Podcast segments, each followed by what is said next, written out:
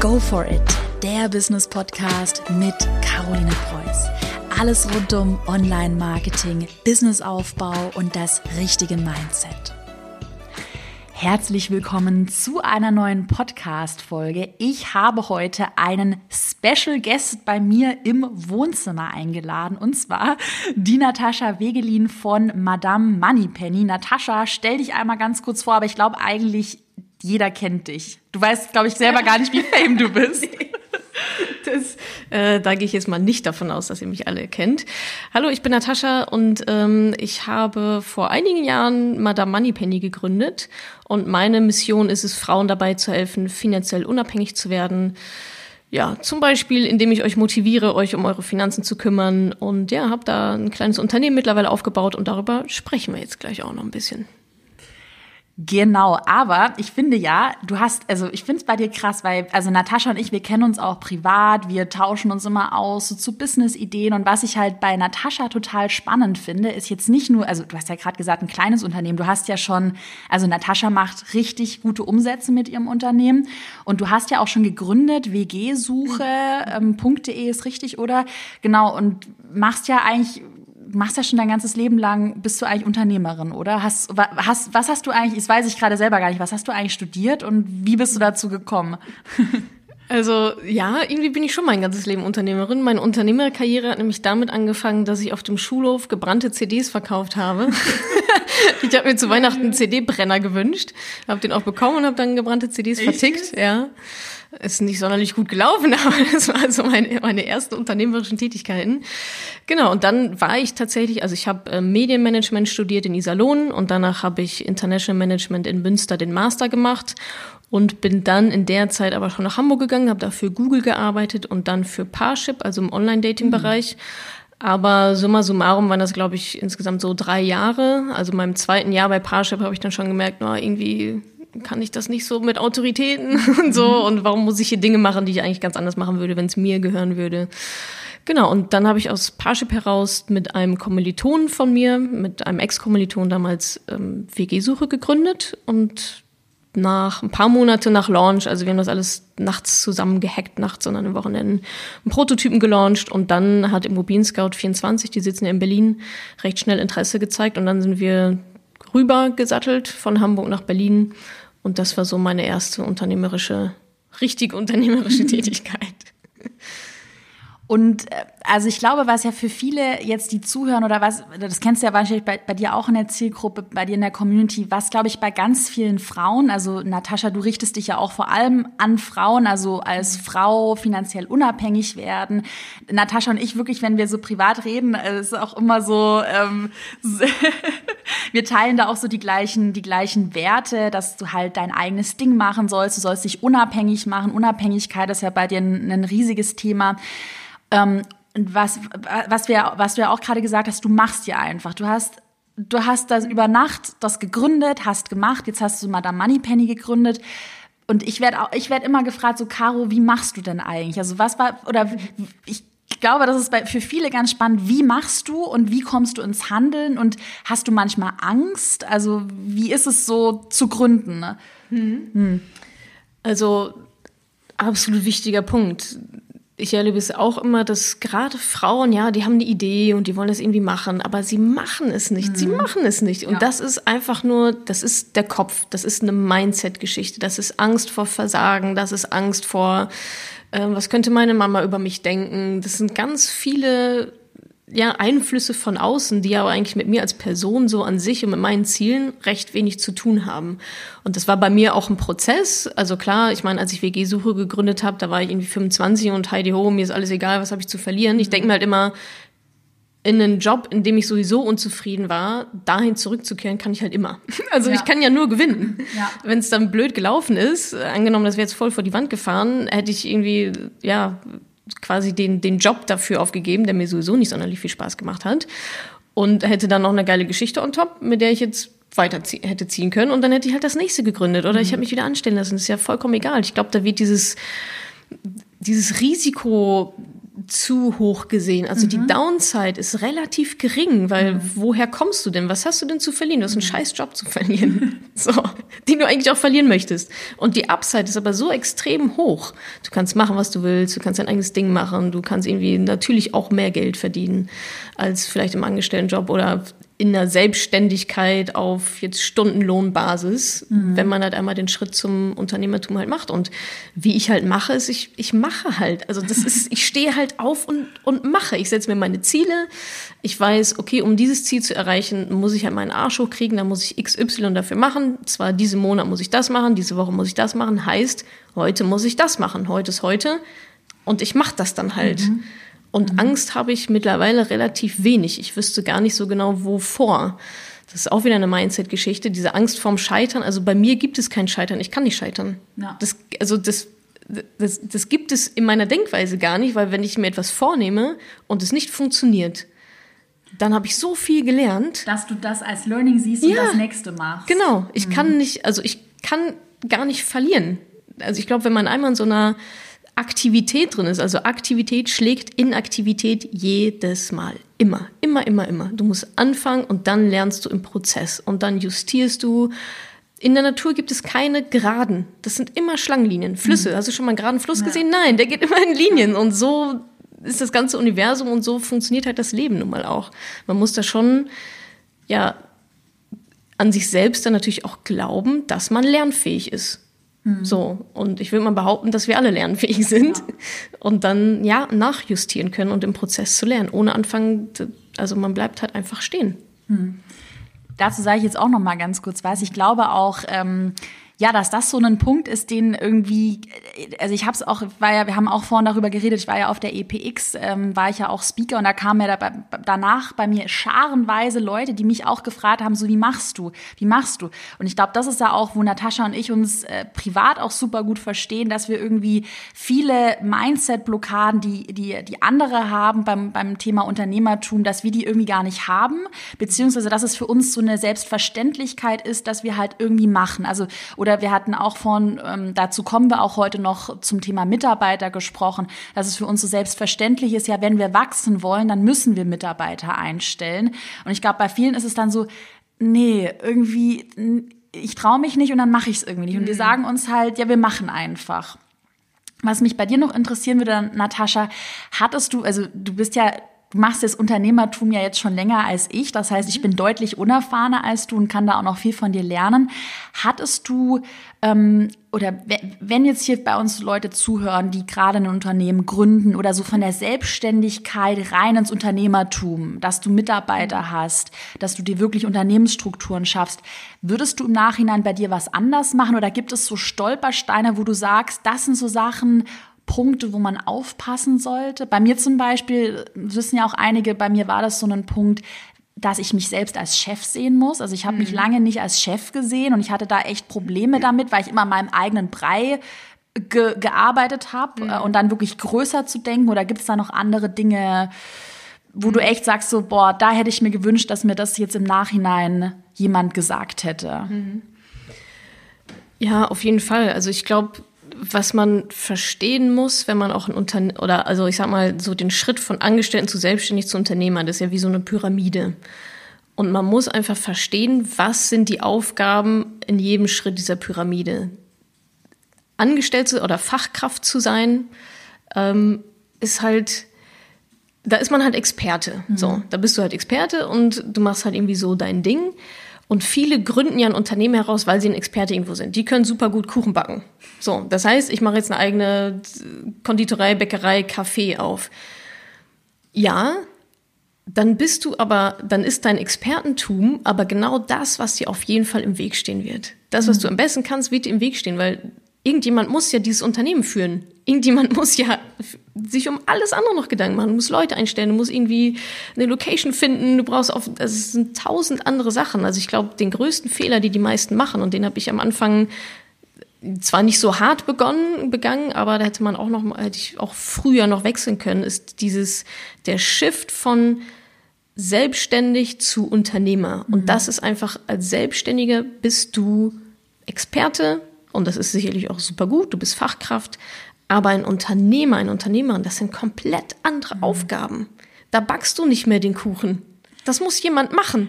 Du ich, musst Leute einstellen, die die scheiß Kuchen backen. Ich werfe da mal ganz kurz was ein, denn ähm, nicht wundern hier gerade an alle, die zuhören. Wir, sind, wir haben ja so ein bisschen Mikroprobleme. Wir haben nämlich nur ein, ein Mikro, aber das war so am Rande. Deshalb müssen wir immer wechseln und können nicht gleichzeitig reden. Aber tatsächlich, ich werfe da mal kurz ein, das war, glaube ich, auch was, was mir wahnsinnig schwer gefallen ist. Also ich habe den Prozess so vom Selbstständigen zum, zum Unternehmer eigentlich erst so in den letzten sechs Monaten gemacht. Mhm. Und gerade dieses, ich weiß nicht, wie du damit umgehst, aber ich weiß, dass du, ich kenne dich ja, du, ich weiß, dass du damit sehr cool umgehst, dieses Aufgaben outsourcen. Mhm. Also bei uns beiden ist es ja so, kann, kann ich ja auch so sagen, dass wir eigentlich unseren, klar, die Podcast-Folgen nehmen wir noch auf, die skripten mhm. wir auch, wir machen den Content, also wir überlegen uns unseren Redaktionsplan, aber sonst Videos wirst du nicht schneiden. Also ich, du bist da, das, das ist so interessant, auch mit dir darüber zu reden. Ich bin auch so, dass ich sage, ich darf kein Video schneiden. Ich darf keine Buchhaltung machen. Ich darf keine E-Mails schreiben.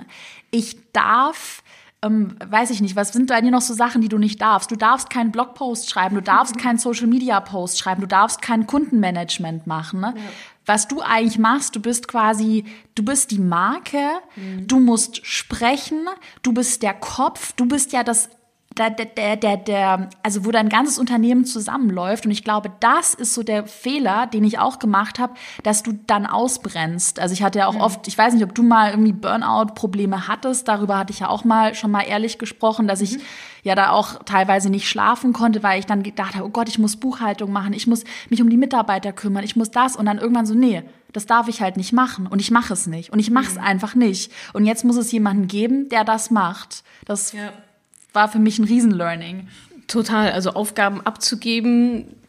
Also ich halte mich da immer an diesen Einsatz, Unternehmer, wenn du Unternehmerin bist, du musst an deinem Unternehmen arbeiten und nicht in deinem Unternehmen arbeiten. Das Unternehmen an sich ist auch schon ein Produkt. Ja. Und da gehört sowas zu wie interne Prozesse schaffen, wie Leute einstellen, Onboarding-Prozesse, Recruiting-Prozesse, die Unternehmenskultur zu formen, das sind auf einmal Dinge, mit denen ich mich beschäftige. Ich sehe das so ja. anhand, welche Bücher ich lese. Ich lese seit Jahren keine Finanzbücher mehr. Also ne, da, ich habe angefangen mit Finanzbüchern, weil ich darin Expertin war.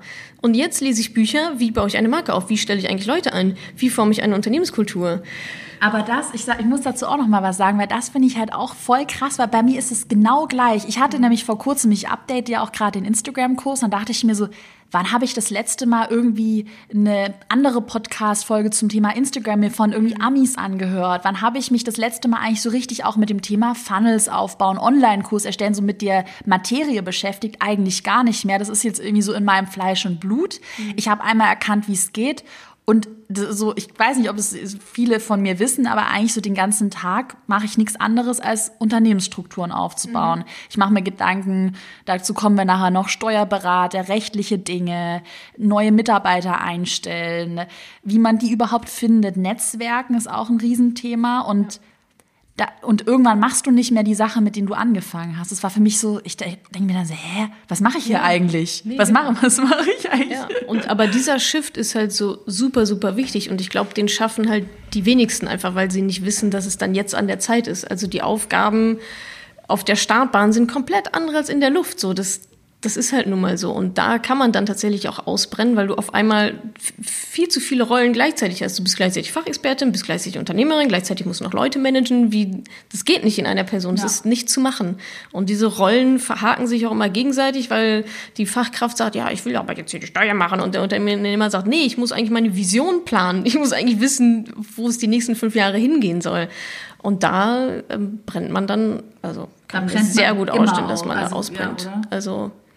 Und deswegen, genau, abgeben, delegieren, das sind aber auch so Sachen, die muss man ja auch nicht von Anfang an können, sondern man muss anfangen, sie zu machen mhm. und dann die Erfahrung machen und dann nachjustieren und erstmal mit anderen Freelancern anfangen. So habe ich zum Beispiel ja, angefangen, ich bevor ich eine feste, bevor ich jetzt eine feste Mitarbeiterin eingestellt habe, erstmal mit Freelancern da zu überlegen, wie, wie kann ich die steuern, wie verhalten die sich so, was für Prozesse brauche ich da? Und dann eben überlegen, welche, ähm, welche Rollen möchte ich intern haben, was sind so die wichtigsten Rollen vielleicht in meinem Unternehmen, so mache ich das. Mhm. Ich überlege mir, was sind so die wichtigsten Rollen, die wichtigsten Stellschrauben, die will ich nicht rausgeben an einen Freelancer, der in zwei Wochen weg sein kann, ja. sondern das muss halt intern sein. Aber auch im kleinen Stil alles rausschneiden, was nicht am Unternehmen arbeiten ist, mhm. sondern im Unternehmen. Und ja. das ist ein Prozess, das ist auch nicht von heute auf morgen. Muss man sich auch ein Stück weit dann erarbeiten, aber halt immer mit dem Gedanken im Hinterkopf diese Prozesse formen und sich überlegen, okay, was ist mein Ziel diesen Monat? Mhm. So, mein Ziel ist es, in diesem Monat keinen einzigen Instagram-Post zu machen. Ja. Es muss ja aber trotzdem geben. Das heißt, die Lösung kann nur sein, ah, jemand anderes muss es ja. machen. Ja. Genau, und da bin ich auch so bei meinen, wenn ich, oder mit, mit meinen eigenen Mitarbeitern, ich bin da halt knallhart. Also beim, ich sag, wir haben auch zum Beispiel momentan so eine Phase, wo wir eigentlich zu viel Arbeit haben für zu wenig Leute. Und dann habe ich mich selbst vor kurzem dabei ertappt, wie ich dann gedacht habe, na dann ähm, mache ich, dann mache ich's schnell. Und dann nee, nein, nein, ich mach's nicht. Ich mach's und ich ich weiß, dass du auch sehr viel arbeitest. Ich habe auch, ja, arbeite ja auch immer noch viel, aber zum Beispiel am Wochenende sage ich auch so, ey, das Wochenende ist mir heilig. Am Wochenende da mache ich halt nichts und da ist auch bei mir wirklich der Computer aus und äh, teilweise merke ich auch selbst noch.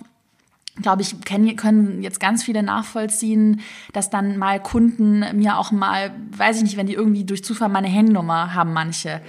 Ja, und dann kriege ich WhatsApp-Nachrichten. Oder letztes Wochenende hat mir auch eine Kundin geschrieben, ja, Hilfe. Und sie braucht dann schnell einen Kontakt zu dem Zahlungsanbieter. Und dann denke ich mir eigentlich auch so, hm, eigentlich ist es Wochenende. Eigentlich darfst du da nichts machen. Aber ich ertappe, also ich selbst habe ja auch immer noch das Problem und auch Aufgaben zu delegieren, Aufgaben abzugeben. Ich glaube, das ist so ein Pain, der für ganz viele ganz schwierig ist. Hast du da, wie, wie, weil ich finde dich auch als Unternehmerin, du bist halt super cool. Also du bist so, du machst einfach, du, du hast so einen ganz ruhigen Eindruck, bist ganz cool, aber wie machst du das, dass du Aufgaben abgibst, dass du anderen, also für mir fällt es immer wahnsinnig schwer, anderen zu vertrauen. Das höre ich auch immer.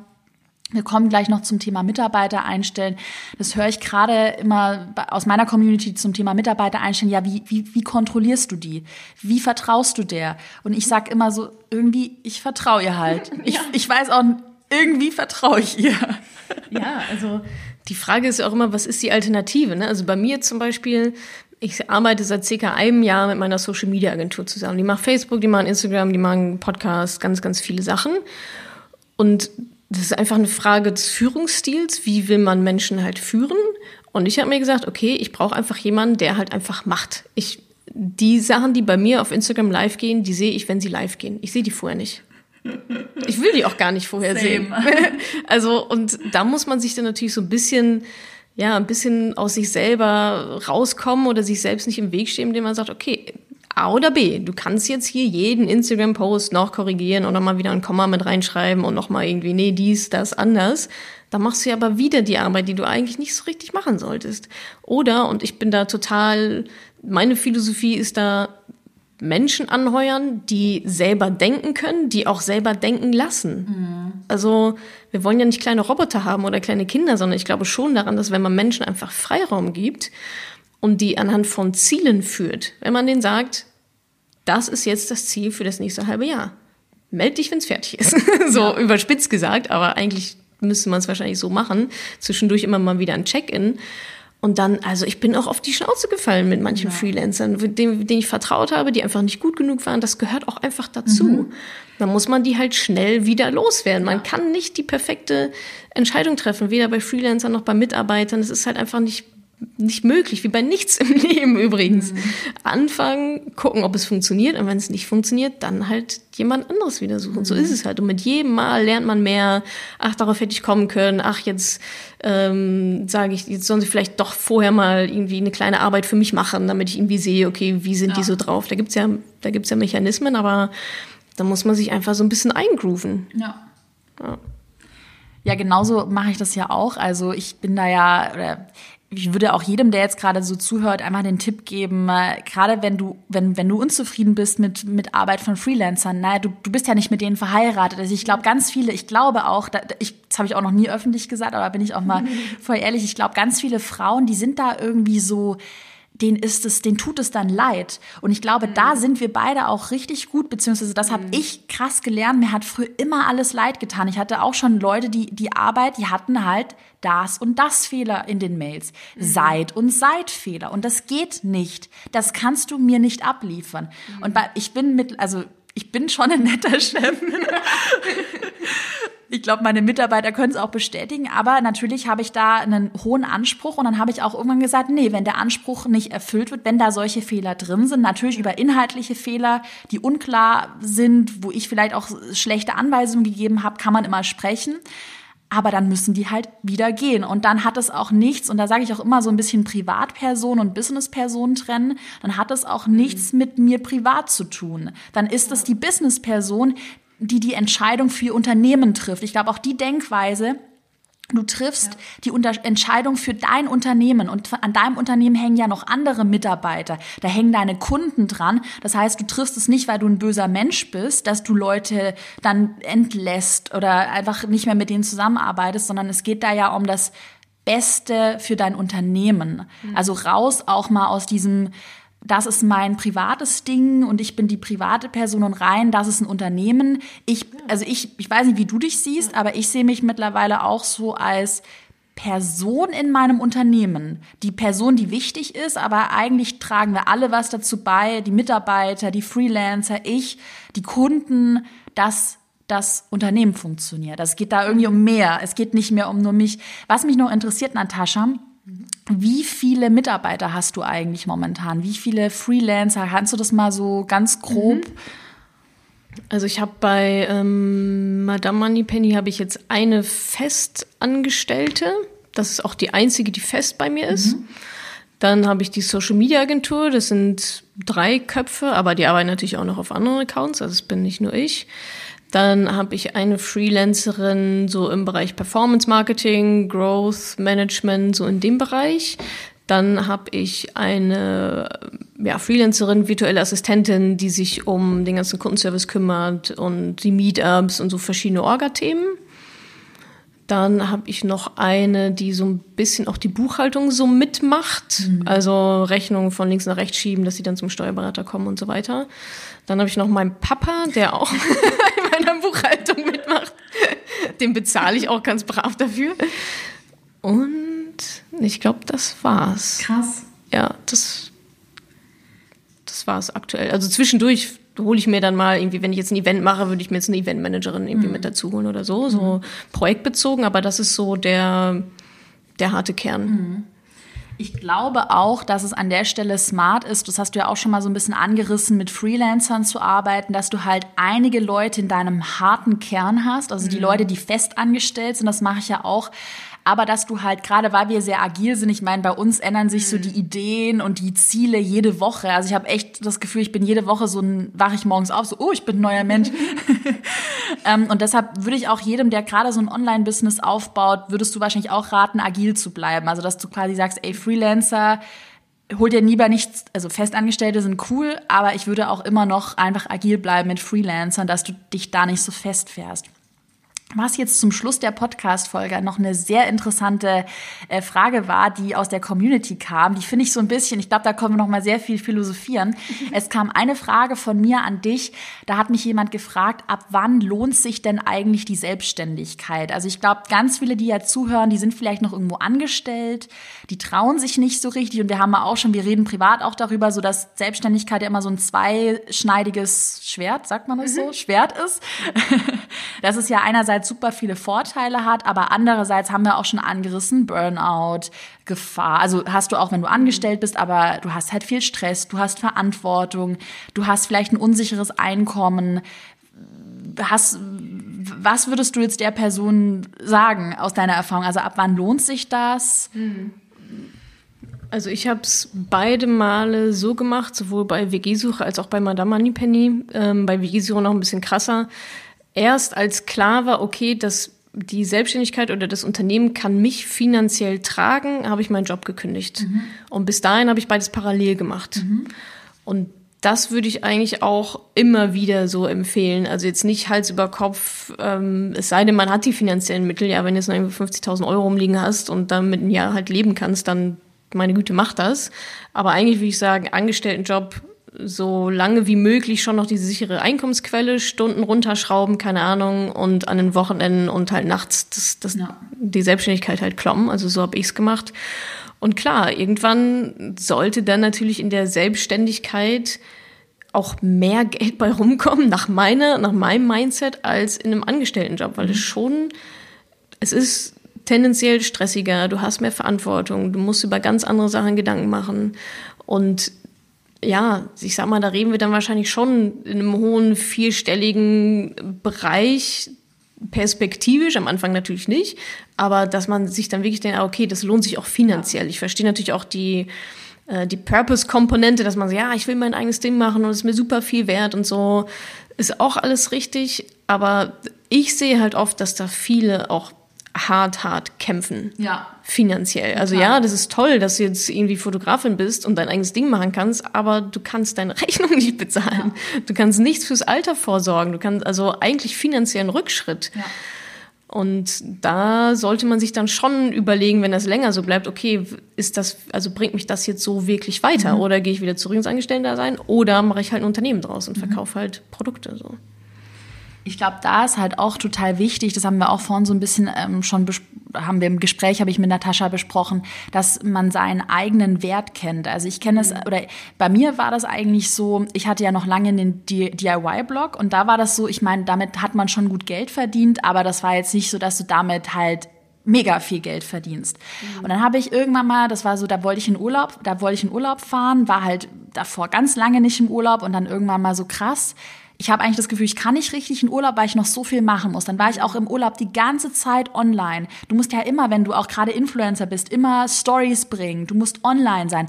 Und dann irgendwann mal, ich hatte wirklich eine Zeit, da konnte ich nicht schlafen, hatte wenig Freunde, irgendwie gar keine Freude mehr so am Leben. Mhm. Und dann habe ich mir irgendwann gedacht, so, nee, so macht das keinen Sinn, weil egal, ob ich damit, wenn ich damit zweitausend Euro netto mache, dann ist das viel zu wenig für das, was ich eigentlich opfere.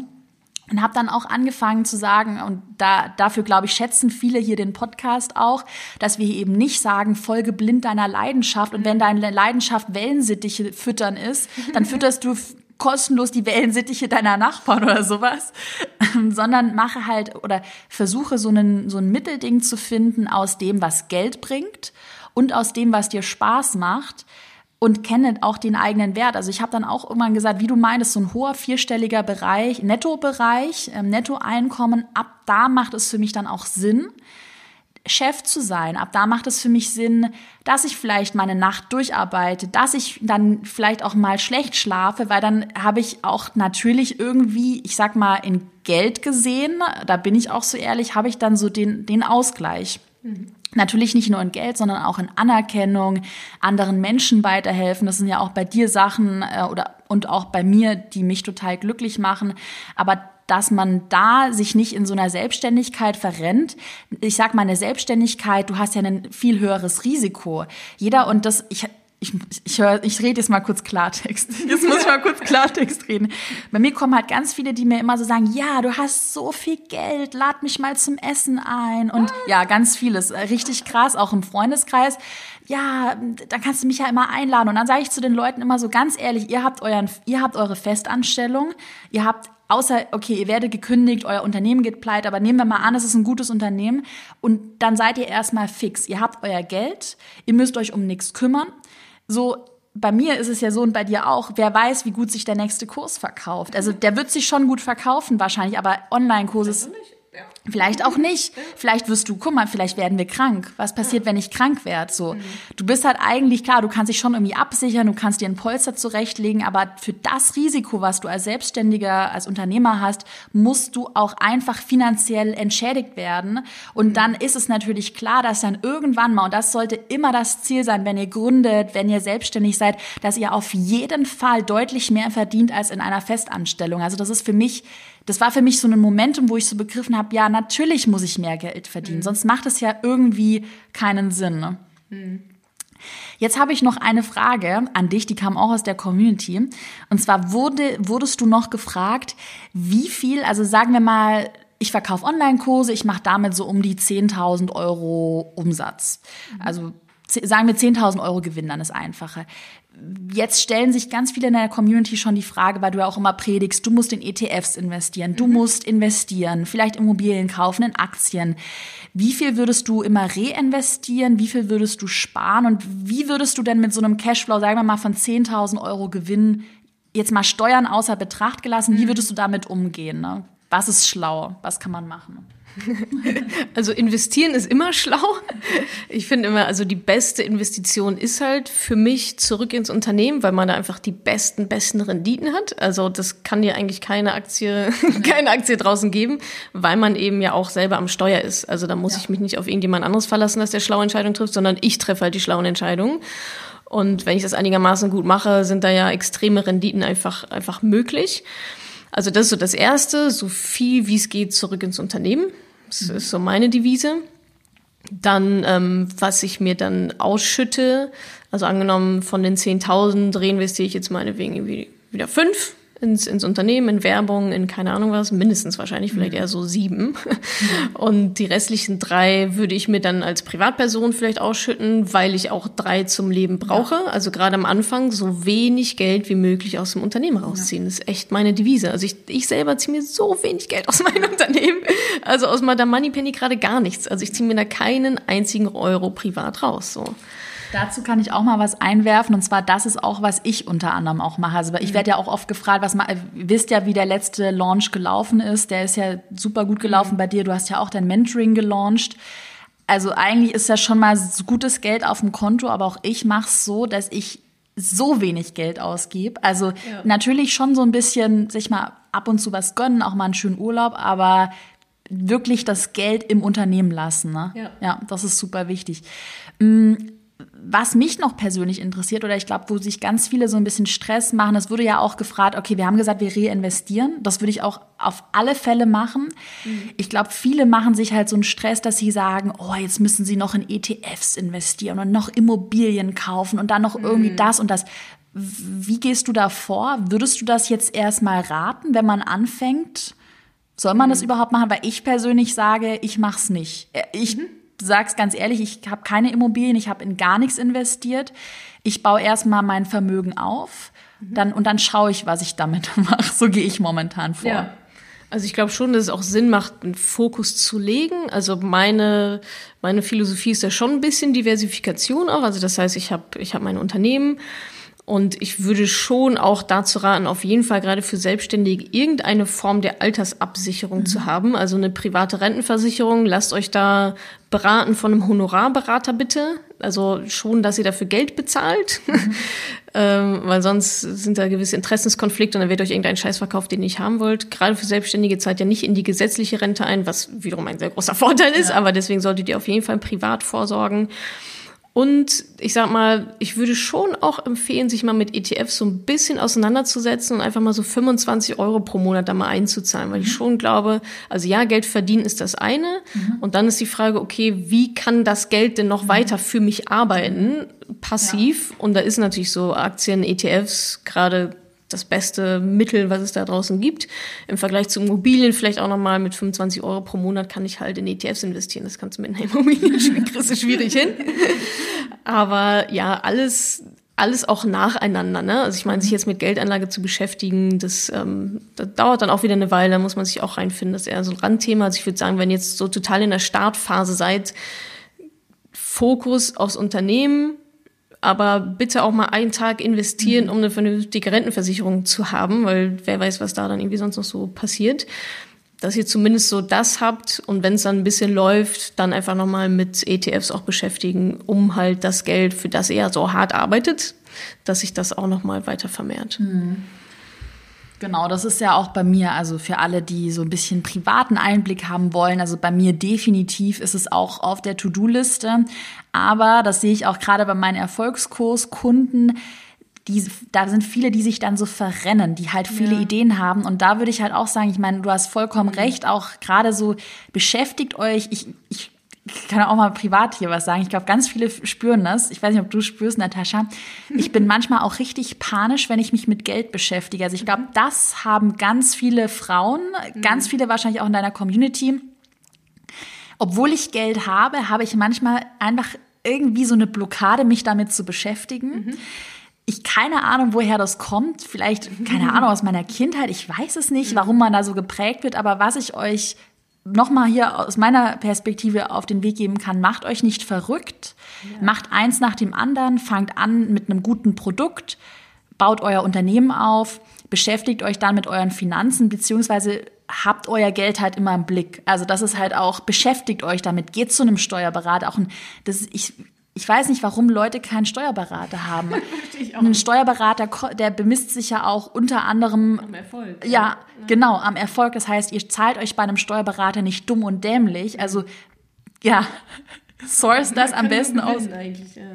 Und habe die Finanzen im Blick und ähm, ja, also meine Planung sieht so aus, dass ich dann Ende des Jahres an Immobilien, finde ich spannend, mhm. da ja mit Aktien, ich muss da, also ich glaube, ihr hört bei mir heraus, auch ich bin da noch nicht auf so einem Level, wo ich da auch mit, wirklich mitreden kann, aber jetzt halt erstmal Prio, Unternehmertum und äh, ja, dann natürlich ja. das Geld für sich arbeiten lassen. Und diversifizieren ist ja auch ein Riesending, ne? Mhm. Wo du ja auch ein Lied davon singen kannst. Ja. Cool, Natascha, ich bedanke mich für deine Zeit. Sehr gerne. Ähm, ich freue mich, wenn wir mal wieder was zusammen machen. Also schreibt ähm, mir auch gerade mal, was mich noch von euch interessieren würde, wenn ihr Bock habt auf andere Interviewgäste. Ihr seht ja jetzt gerade, es kommen immer mehr Gäste, es soll auch der Podcast soll noch größer werden. Dann schreibt mir da auch mal eine Nachricht, wen ihr euch wünscht. Auf jeden Fall bedanke ich mich für deine Zeit, Natascha. Sehr gerne. Und ich wünsche dir noch einen schönen Tag. Dir auch, Caro. Danke. Tschüss.